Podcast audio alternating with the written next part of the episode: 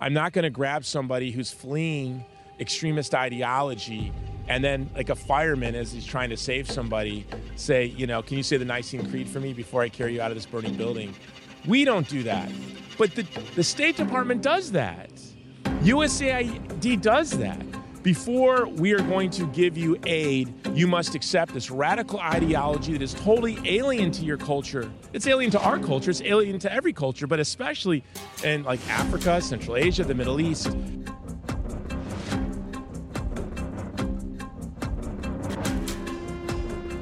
On this episode of the John Henry Westen Show, it's going to be lots of fun. We're doing it, as you can see right here in front of the White House, with someone who I'm sure you all know. Jason Jones is a famous character, not only at LifeSite News, but everywhere else. He runs the Vulnerable People Project. You might know him from Movie to Movement. You remember Bella. I want to talk to him, though, about his being a soldier fighting for this very nation where we stand right now and what that means today. Stay tuned for this episode of The John Henry Westen Show. Hello, friends. To celebrate the momentous overturning of Roe v. Wade, we at LifeSite have minted just under 10,000 of these brand new limited edition pro life silver rounds. Now, each round is stamped with the image of the Supreme Court of the United States featuring the date that the High Court delivered this historic victory. And on the front of our pure silver rounds, LifeSite's logo surrounded by a brilliant sunburst and draped with olive branches.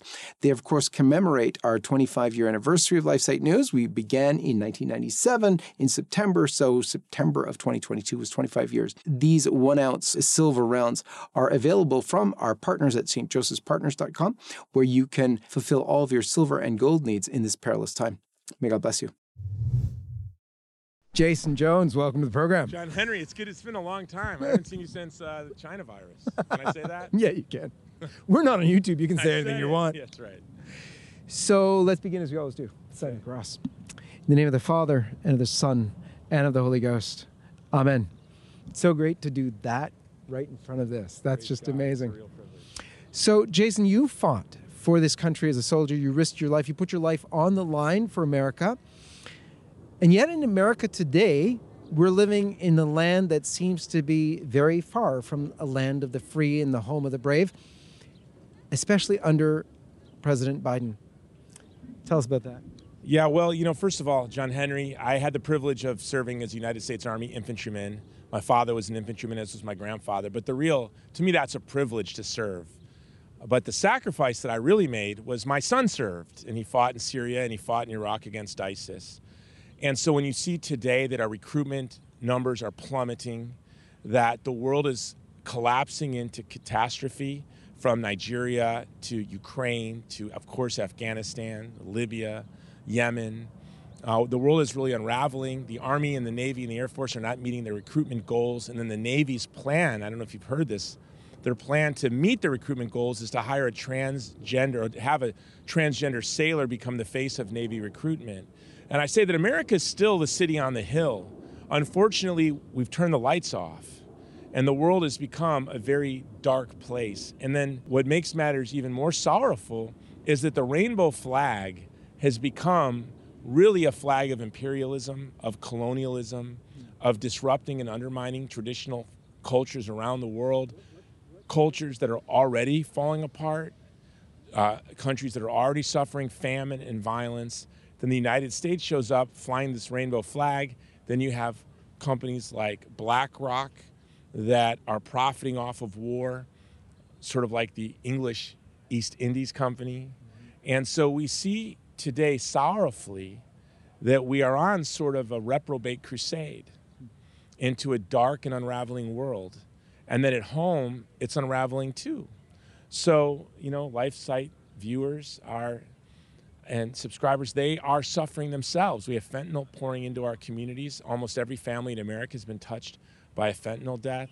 The mental health crisis in this country in the wake of COVID policy that brutalized the nation.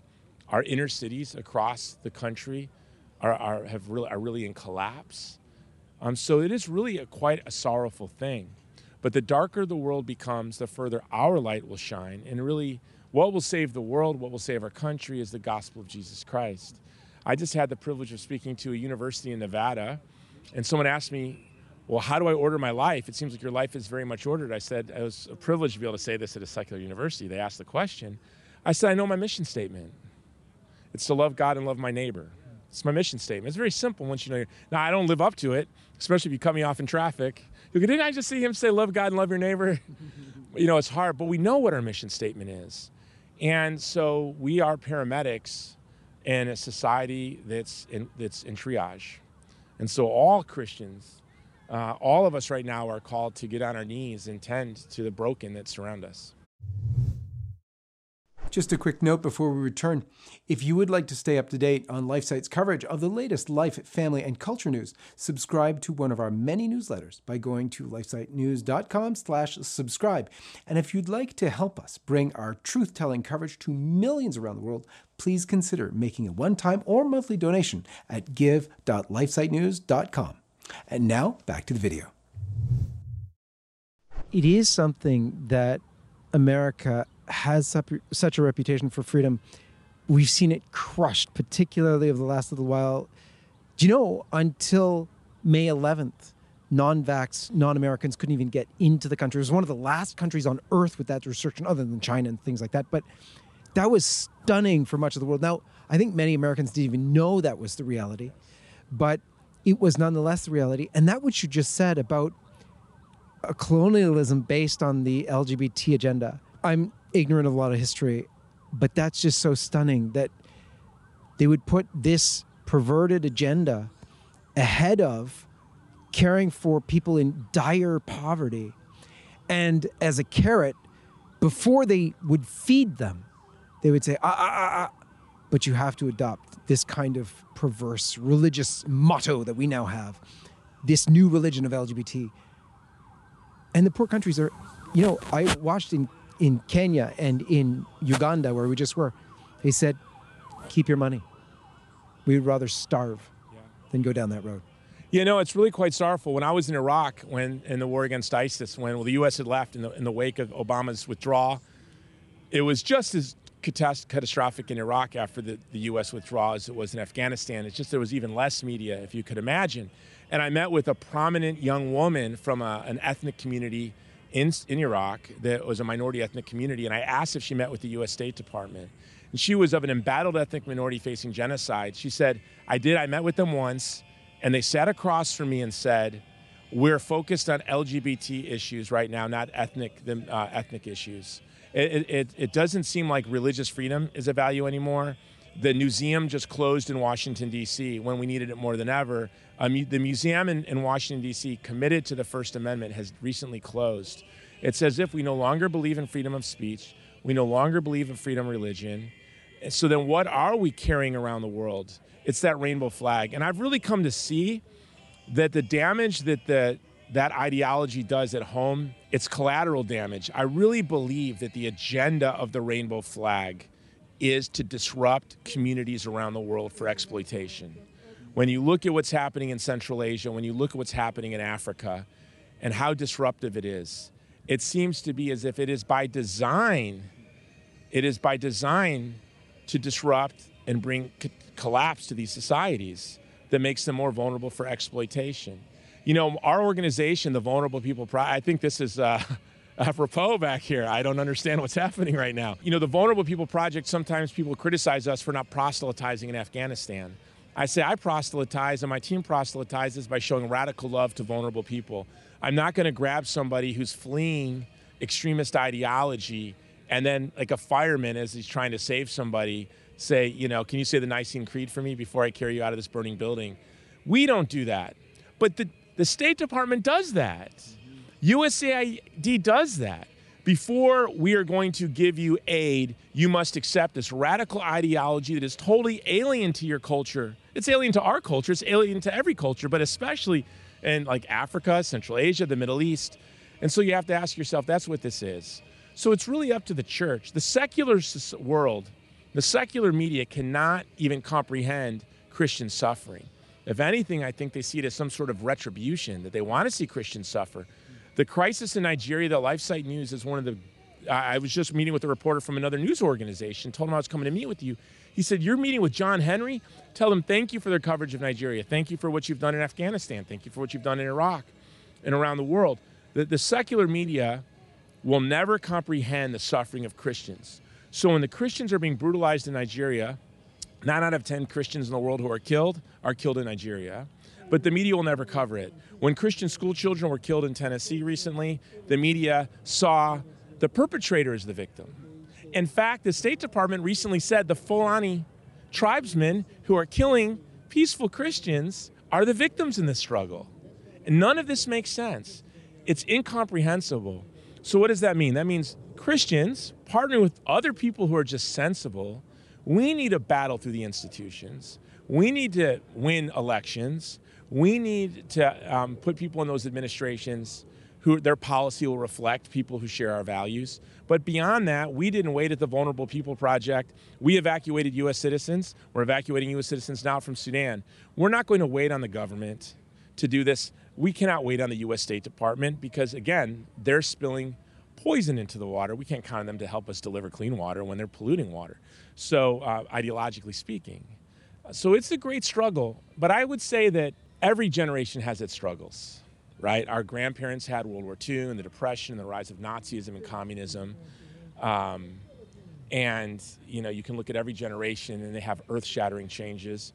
We have, we're living through a, a great struggle right now. I think what's, it's for those of us in the Anglosphere, in the English speaking world, like the United States, Canada, Australia, New Zealand, in the UK, just what happened just in Ireland recently, basically criminalizing LifeSite News. Now, I guess you guys are criminalized in Ireland. Can you believe this? Um, so to see this happen in the English speaking world, which has been the beacon of liberty around the world, just not the United States, is what's disheartening. And imagine how hopeless the world is going to seem to people when there's nowhere to look up to. It will be as if hope has left the world. Well, then they have to see the church. And then we as Christians need to be this light in this dark world because people are no longer able to look to the United States. We were so proud and pleased to be some small part in supporting your work with Vulnerable People Project, with rescuing people from Afghanistan and all over the place. You've got a new project, the Vulnerable Paris Project. What's that? And I, I credit LifeSite News for that. Like you guys don't really begin to understand what you did for us. At VPP, prior to the fall of Afghanistan, we did some some work delivering aid in Iraq in that crisis and in Sudan during the genocide, but we're not a relief organization. That's not really what we do. We try to harness influence and communicate to, to the world the suffering that's happening when the world is left in dark places in the world. But through Life Funder, what happened almost overnight is that we had hundreds and hundreds of thousands of dollars sitting in a bank account, which is, for our little organization, was an immense thing. And then we were able to, with that money, build the most successful evacuation and resettlement effort in the world. And then beyond that, we've delivered now almost 3 million meals since the fall of Afghanistan, 2 million meals just this Christmas, a million years, meals the, the year before. And beyond that, then we got a reputation of people who can do things others can't. And we were asked to evacuate people from Ukraine, and we were able to do that and set up shelters in Ukraine. And now we're being uh, inundated with help in Sudan. Well, we've sort of figured this out. This was all built off of Life Funder. If not for Life Funder, the people that we had in safe houses would have stayed there or been let out. If not for Life Funder, you know, we through Life Funder, um, you introduced us to donors, and they now participate with us. We built medical centers. We have for women. We have we're supporting three schools and a university. Um, we've taken over safe houses that very large organizations in Pakistan had to abandon we quadrupled their caloric intake every day. We started school programs in those safe houses. And you might have recently heard that we partnered with another organization, a Jewish aid organization, to resettle 20 girls that were wounded by ISIS. And through our Catholic community, get them not only free health care, but free university education in Spain. And I really credit that with Life Funder. You helped us grow from an organization that tried to harness influence to an organization that we found that we do, can do something that other groups haven't kind of figured out yet, which is how to serve people in these um, sort of dangerous and tragic situations. And I'll tell you what our secret is it's we're Catholic. That's our secret. And that we know how to persevere. We can work in the dark with no light around, like G.K. Chesterton said. It can be pitch black, and we'll just kind of keep walking. And so, the secret to Vulnerable People Project success in Ukraine, in Afghanistan, now in Sudan, is that we know that the, the apostolate of serving the vulnerable is Good Friday And it means you're going to be lonely, it's going to be challenging, but there's always the resurrection. We have that, we know that, and we have the hope of that. Um, but you did not play a small part. We were privileged. You weren't able to come to the country at the time, but we were honored to give LifeSite News one of our two awards of the year, our Hero Awards. And the other was um, to EWTN, and another was to a human rights attorney. Um, and so between EWTN, LifeSite News, you are our two greatest partners that have allowed us to, to serve people when even governments have found it impossible to do. Beautiful. Jason Jones, thank you so much for being Thank with you, us. brother. It's so good to see you in person again. Amen to that. Thank you. And God bless all of you. And we'll see you next time.